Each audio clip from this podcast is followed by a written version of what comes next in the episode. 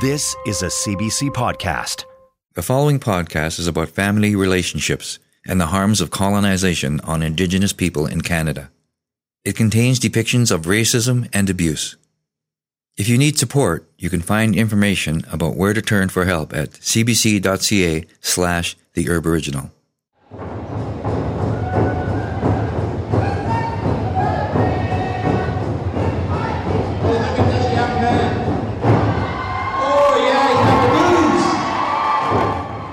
Streaming in behind the eagle were dancers, all dressed in regalia, shawls, headdresses, and moccasins. They came through in a weaving line, snaking their way across the floor, followed by drummers beating in perfect unison. Then the dancers started singing.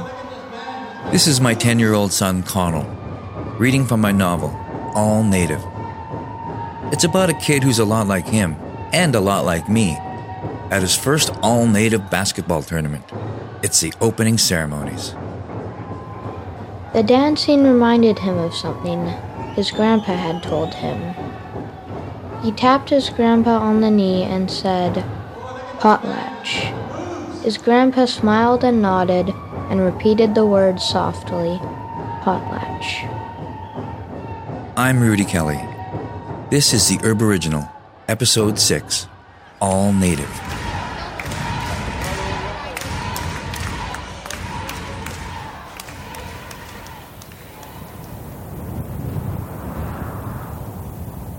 It's the second week of February. Besides the rain Prince Rupert is famous for, it's cold and windy. Not a good time to visit the city, one would think.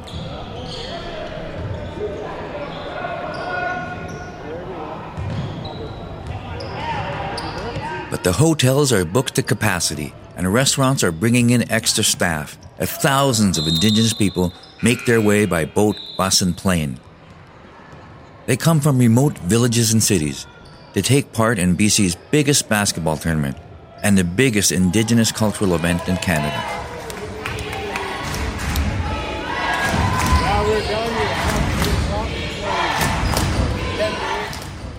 The All Native is its own season, a force that nothing can stop. When I walk through it, I'm warmed by the sights. Elders from different nations sharing stories. Vendors selling art, clothing, and traditional delicacies. An auntie joyfully hugging a niece she hasn't seen in years.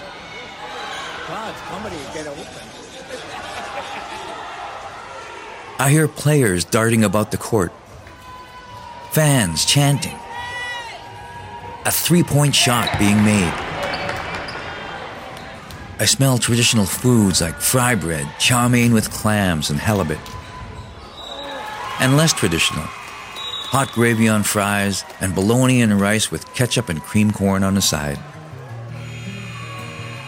We're all family here. At All Native, we are one and we are strong.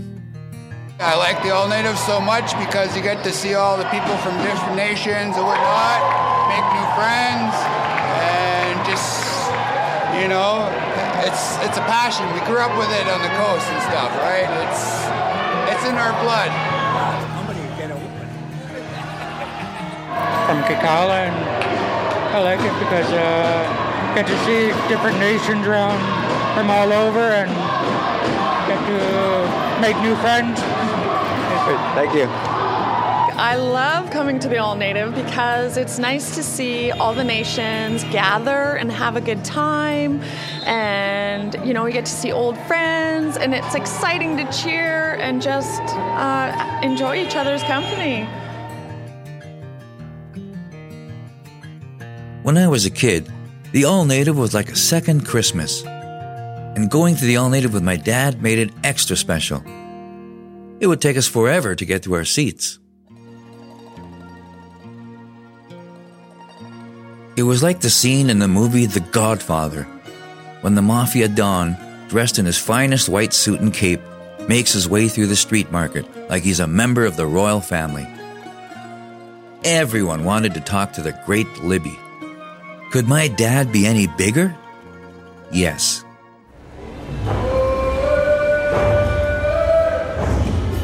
like his grand entrance walking onto the gym floor for the opening ceremonies. The deafening sound of hundreds of people clapping and stomping on the wooden bleachers as he led in the dancers and dignitaries. The great Nice Wee Bass. He walked in slowly, proudly, wearing his huge black wool blanket with a red border. It was dotted with over 1,000 buttons made from abalone shell and emblazoned with a large eagle crest that spread from shoulder to shoulder. Wearing his tall wooden headdress, decorated with sea lion whiskers and white ermine fur, my dad stood as tall as any king. Oddly, I never saw my dad's regalia hanging in his closet or draped over the couch. I never even saw him putting it on. The only time I saw it was at important cultural events. It was like Clark Kent transforming into Superman. And it transformed all of us. To see him at his best. Not cruel, but benevolent. Not selfish, but supportive. A giant of leadership and principle. And that's the power of the All Native. The talent, the pride, and the ritual that reminds us of who we are. We have seen our worst more than enough. Here, we see our best. All Native is like our traditional potlatch, the most important gift-giving feast that was banned by the federal government until the 1950s. Even after the potlatch ban was lifted, large indigenous gatherings remained under scrutiny. Tribal meetings were held secretly, sometimes under the cover of a Christian gathering. But the All Native helped to change that. The tournament began more than 60 years ago. Proposed by a group of indigenous basketball fans, leaders, and business people in the back corner of the Empress Hotel bar. 15 teams entered that first year, and it's only grown since, with more teams and more divisions, including masters men and women. Before long, the event got so big that it took over the entire Civic Center, with a portable basketball court laid over the hockey rink. If my dad were still around, he would have loved how the event has grown. He especially would have liked the ring of seating around the arena court, so he wouldn't have to worry about getting up and going down the stairs anymore. I feel like I see my dad everywhere. In every elder that's shuffling to his seat, smiling and waving at old friends and new. I remember him at our last tournament together. There's a game about to start, and we slowly make our way to the bleachers. He's wearing a white shirt and a dark blue jacket that closes with a zipper, the way my parents pronounce the word zipper. His gray pants are held up by suspenders, just like all the other old men. Limping on a bad knee, he carefully ascends the steps one at a time. When I offer to help, he swats my hand away. His dignity is as large as his stature.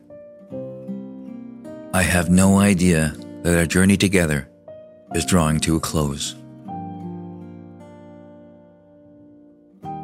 Once the game gets underway, my dad likes to remind me about all the past victories of the great players still on the court. And he loves to make predictions about the up-and-comers, who's going to be the next champion. Every person at this event has their own story. Like Laura Lewis, who plays with the urban team All My Relations, a collective of women from indigenous nations all over BC who share a passion for winning big on the basketball court. Well, I'm here to play. And, the end goal, I think, for every team that comes to the All-Native Tournament is to win. And, I genuinely come here not only to play and to play the game that I'm very passionate about, but also to meet family and relatives and extended family that I've never met before, but getting to know more of my roots. Laura grew up in Vancouver, hundreds of kilometers from her indigenous family and traditions. Before I was even born, my mom actually worked in the cannery here in Prince Rupert. All of my siblings were pretty much born in Prince Rupert, along with myself. So my mom was working here in 1994. and she was working in the egg department. And then she just got off her night shift when she started feeling contractions. And lo and behold, it was me coming into the world. So my mom picked up her mom, my Gigi Laura, and drove herself to the hospital and then gave birth to me. So my mom eventually went back to work. She finished off the season, and then before I was even 1 year old, she took me back down to Vancouver where the rest of my siblings were. I'm struck by how similar our stories are. Even though Laura is much younger than me, I also grew up shaped by the cannery, coming into the world mid-shift, my mom rushing off to the hospital, and my mom, just like Laura's, was back on the cannery line the very next day.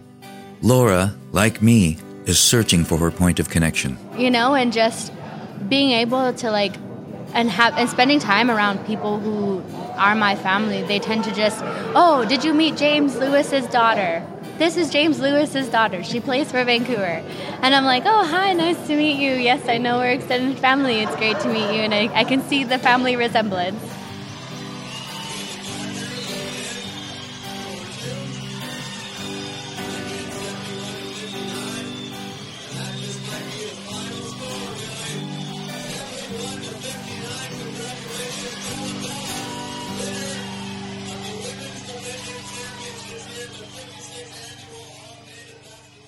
I never played organized basketball, but I did play a lot of sports: floor hockey, softball, flag football. For me, the league was a brotherhood. Sure, we knocked heads and even came to blows, but we worked it out because we needed each other. For others, like Chris Sankey, basketball was more than just connection.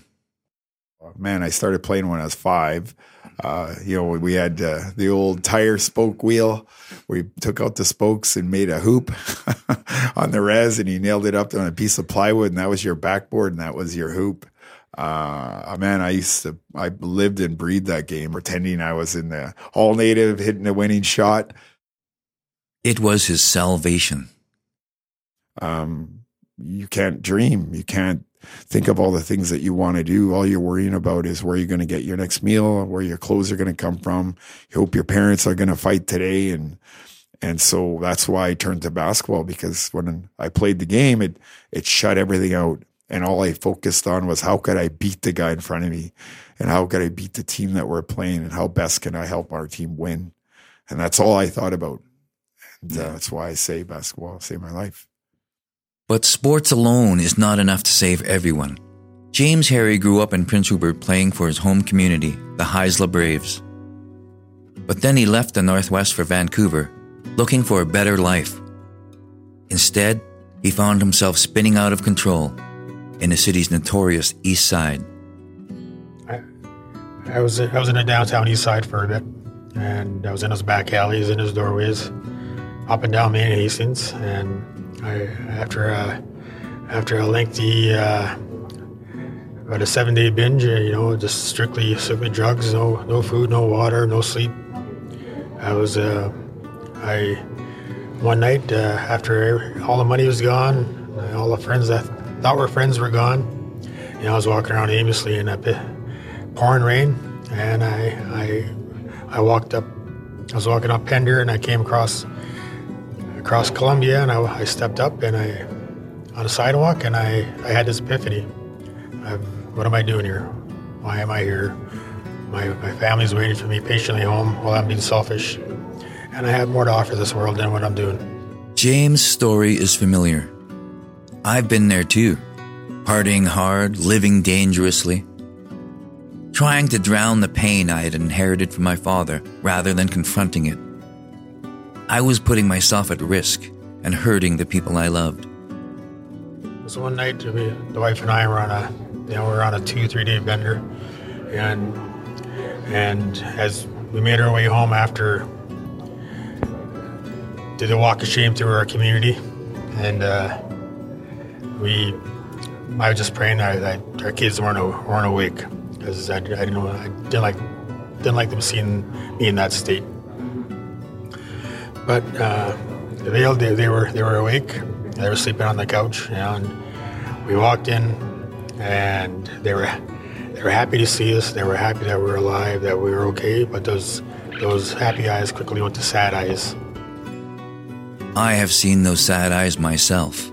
Too many of us have. I knew that if I didn't stop, if I couldn't be strong, my own children could find themselves on the same path.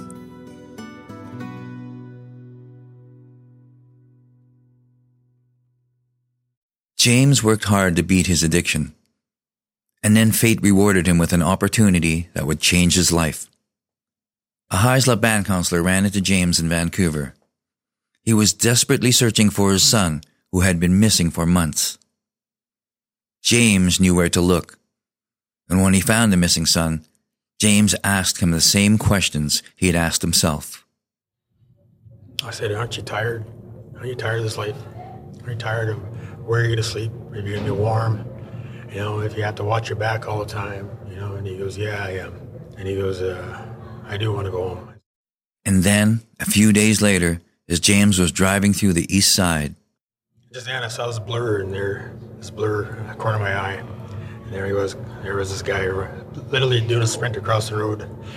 And, yeah, so I pulled up and opened the van door from the jalopy that we had. And off we went. And took him home, took the 18-hour drive home. Hit a couple of snowstorms on the way, but we got him home.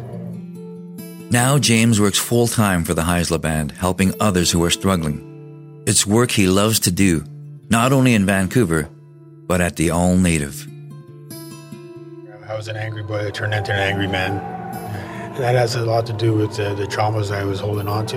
And now that I've changed my life for the better, and I know that we have a lot of people who are through intergenerational traumas in residential school that are suffering and are falling through the cracks. So to be here, to see when I'm sitting here and a person shows emotion. And they talk about, and they're letting go of what has hurt them. That's, I guess you could say, that's a new addiction. I love to see our people heal. We can't move forward unless we heal.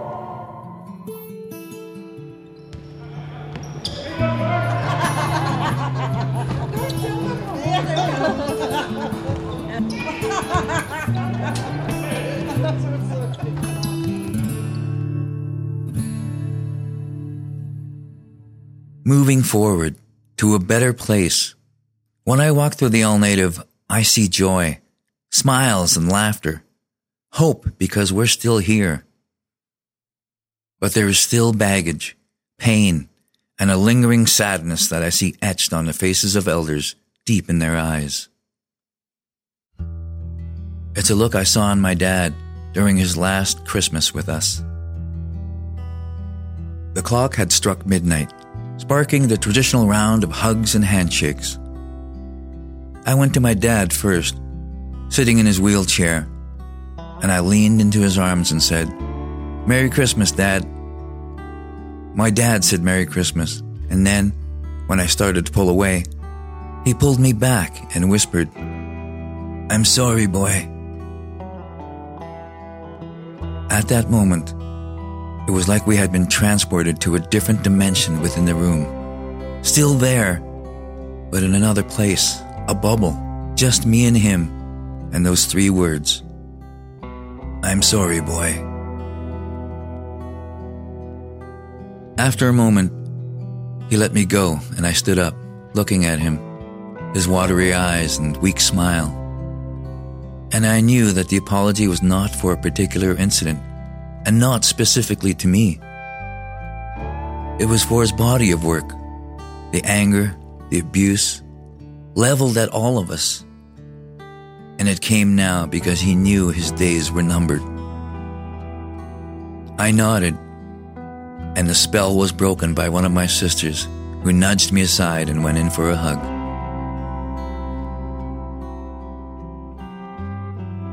Memories of my dad still play out in my mind. Like at the dinner table, eating peanut butter and jam with no bread, just spooning it out of the jars right into his mouth. In the living room, laughing heartily at Red Skeleton or Johnny Carson. And I see him sitting in the bleachers at the All Native. His hands are on his knees, and he jerks back occasionally, as if he's in the game. He always did that, moving with the athletes like he was guiding them, helping them. And he lives on through the stories people share at the tournament about him and the family. Your dad really helped me out once. I remember watching him sing at my daughter's wedding. He knew the language so well. Your sister was one of my best friends. We used to get into rock fights with your brothers. Your mom was such a lovely lady.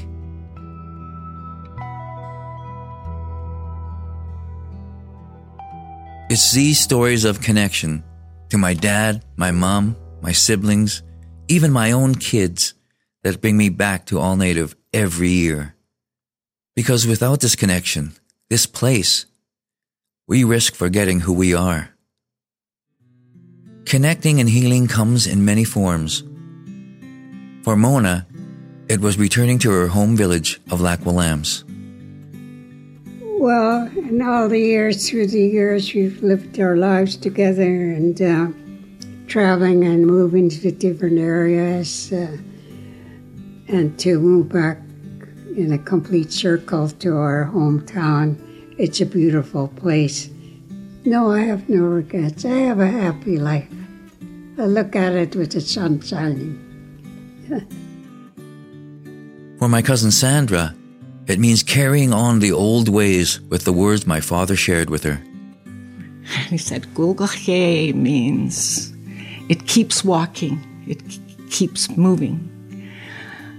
Our lo'oyem, he said, lo'oyem means it's so old that even the oldest grandfathers can't remember how it started. Our adaw. And our dauch is every house has a special history, a story, a dauch. It's their history. It's the true history of where they came from. And that keeps walking. And the same with our land. Always will be ours. No matter what anybody says, it's still ours. You keep passing it on, you keep it moving. So even if you've only got a little bit, you keep it going. So those are my uncle's words that I try and keep in here all the time. Gulgachye, okay. And for me, it's always been sports. Being part of that community, that tribe, gave me strength. Flag football was my favorite. It was just us boys, beating up on each other and slopping around in the mud. A brotherhood in our own little world. An escape from school, from home, from the streets, from my life. My dad also had a hard life. His parents were abusive. He was punished at school for speaking his language. How did sports help him to cope? By all accounts, he was a fantastic athlete, a soccer player and a boxer. But it was his prowess on the softball diamond that was hardest to live up to. My dad would come to my games to watch me play. If my team lost, he'd quickly pull out of the parking lot, leaving me standing on the muddy field, head hung, wishing I'd been better. But if we won, he'd honk his horn and shake his fist with a huge smile on his face. Once, after winning a championship game, he gave me a $100 bill to celebrate with. But neither my dad or I played basketball. The only one in the family to compete in the All-Native was my oldest brother in the inaugural event. And it looked like he might also be the last. But then...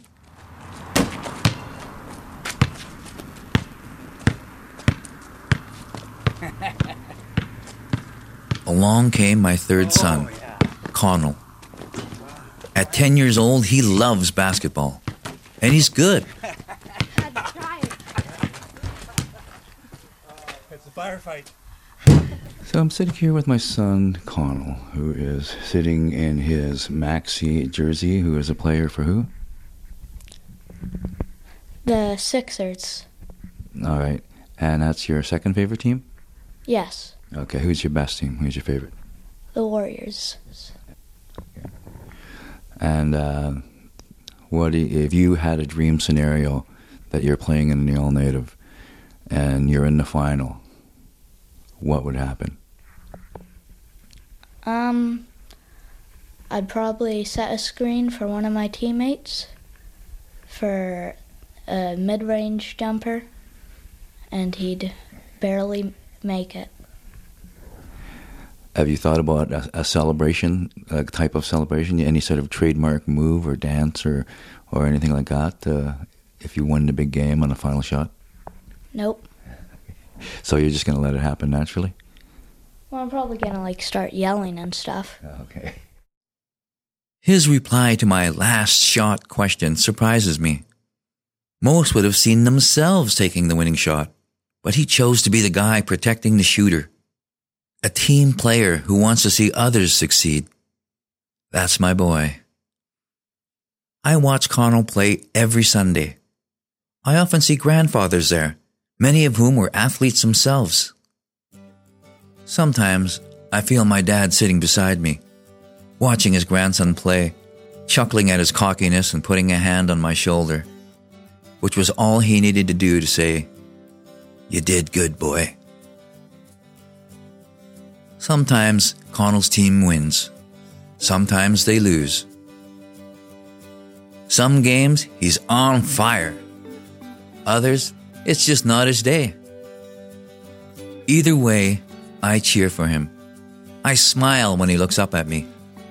And I always stick around, right to the end. He'll never see me leaving in disappointment.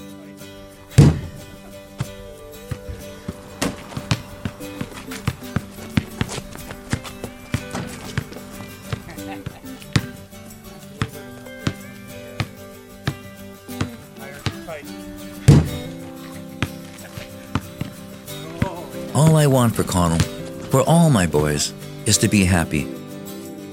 And I want Connell to know who he is, that he's part white and part First Nations, and to be proud of that and explore it, as much as he wants, however he chooses to walk his own path as an Aboriginal.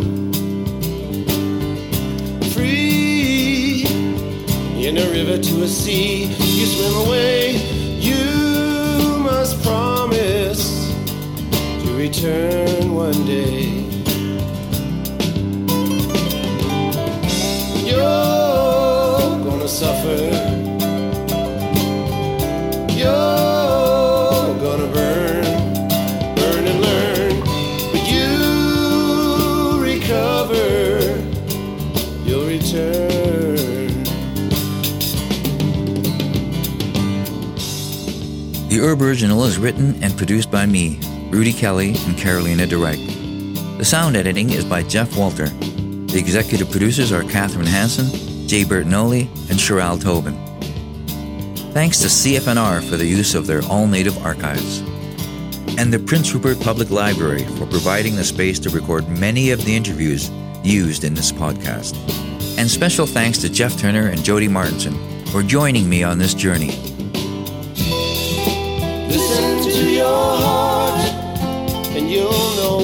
And to all my fellow Aboriginals, be they elders, my peers, or the next generation, listen to your heart. Good luck in finding your place.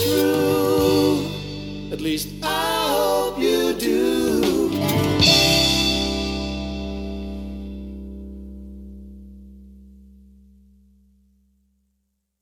For more CBC podcasts, go to cbc.ca/podcasts.